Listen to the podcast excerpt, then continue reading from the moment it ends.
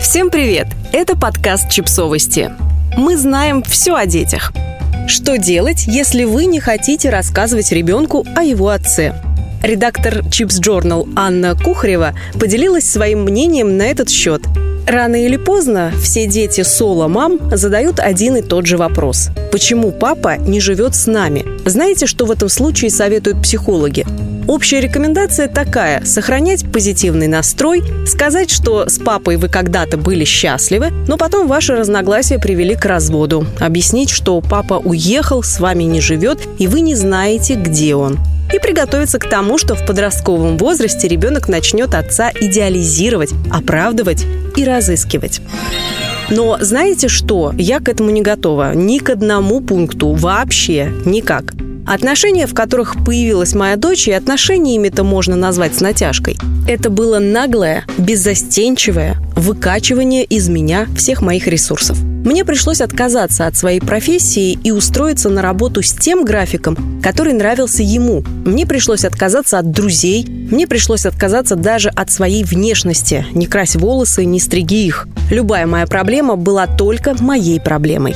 Любую его проблему я должна была решать, бросая на это все свои силы, потому что мы семья. Я не имела права просить о помощи по хозяйству, потому что для чего мне тогда ты?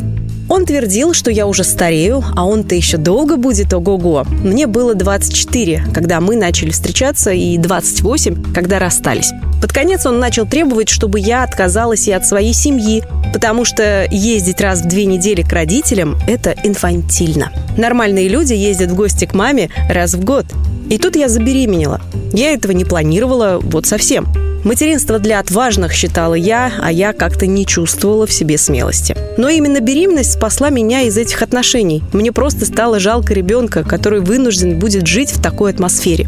Так что я тихо собралась и также тихо, по-пластунски, уползла из этих отношений. Ему уже было неинтересно. У меня менялась фигура, а впереди маячила скучная перспектива обеспечивать троих. Так что он великодушно сказал, что уж, ты меня разлюбила, я это понимаю, не буду тебя держать. На алименты подавать я не стала, это был лишний раз его не видеть. Как живет, не интересовалась, про ребенка спрашивал ровно три раза. Первый раз он был недоволен выбранным именем, второй раз просил о встрече на нейтральной территории, третий раз сказал, что у нее колики из-за того, что у меня молоко плохое.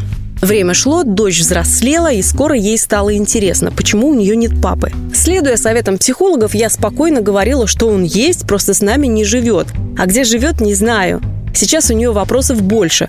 Кто он, где живет, почему мы не стали жить вместе. Она говорит, я хочу с ним познакомиться. Где-то год назад, когда я ей в чем-либо отказывала, она делала квадратный рот и ревела на одной ноте. «Я хочу к папе!» И тут моя личная интуиция сталкивается с мнением сетевых психологов, и происходит большой бададум. Не хочу я ей говорить, кто он. Не буду я ей показывать фотографии. Не буду говорить, что все было хорошо, а потом мы поссорились. Все было отвратительно и мерзко, и было там ничего хорошего. Мне хочется сказать, ты была бы для него помехой, деточка. Скорее всего, он бы наказывал тебя физически. Вероятнее всего, ты жила бы в общаге с тараканами и соседями-алкашами. Тебя не отдали бы в детский сад, не делали бы прививок. Я, конечно, ничего такого не говорю. Я считаю, что мнение психологов – это важно. Поэтому на все ее вопросы я неопределенно мычу. Но мысль о том, что она будет когда-нибудь его искать и, может быть, найдет, заставляет меня испытывать приступы тошноты и ужаса. Но как же образ отца? Ребенку же нельзя говорить, что папа был плохой. Вроде бы положительный образ отца – это важно. Чтобы ребенок не испытывал ненависти к половине самого себя. Чтобы не думал, что раз папа плохой, то и он сам тоже плохой.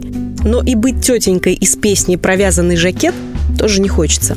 Саботировать разговоры – это, конечно, вариант, но ненадолго. Дальше-то что делать? На этот вопрос дала ответ психолог Женя Канина.